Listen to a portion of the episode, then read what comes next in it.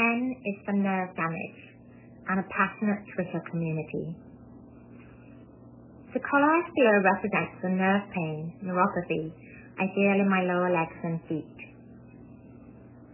When the pain gets too intense, I turn to a few things, raising my legs, cannabis, and deep, intense music. I'm on meds now that help too.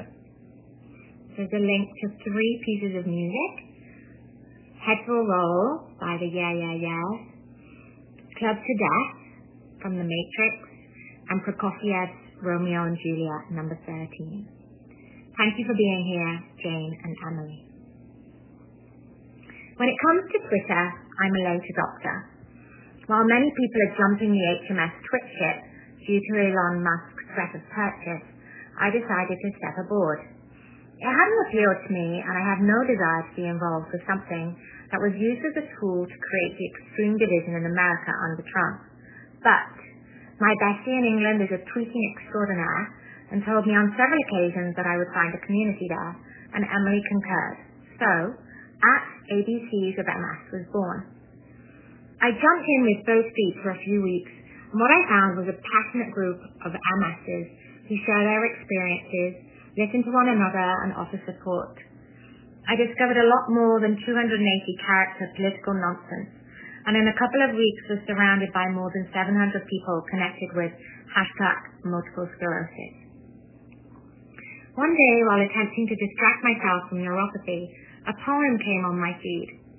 It was written by At Thought Thistles, who describes herself as mostly bedridden, who writes stuff, book and film junkie, loathing in Las Vegas, happily married. The wind weeps, daylight lacerates, and I'm finished with my questioning of the Creator.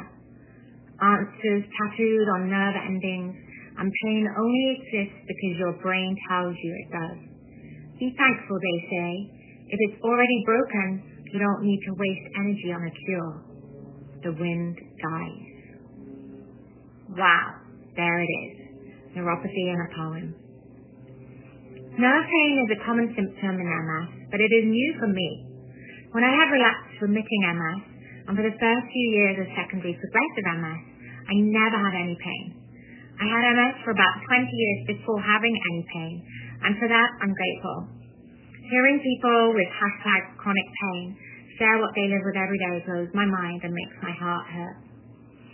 I've taken a break from Twitter for the time being because for me the platform is too chaotic. But I love knowing the hashtag MS warriors are out there. For more information about pain and MS, please visit the National MS Society.